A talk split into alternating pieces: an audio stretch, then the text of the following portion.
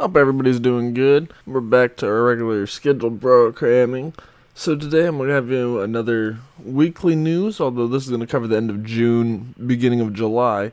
Not a whole lot going on though. Um, June 29th they have the started the Minecraft Marketplace summer celebration, so you can get two free maps, daily free character creator items, and great deals.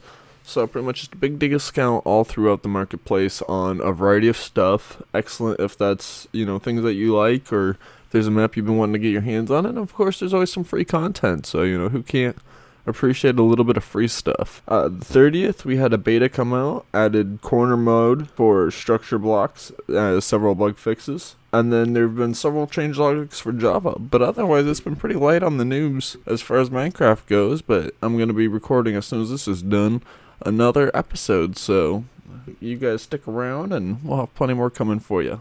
Thanks, guys. Enjoy. Take care.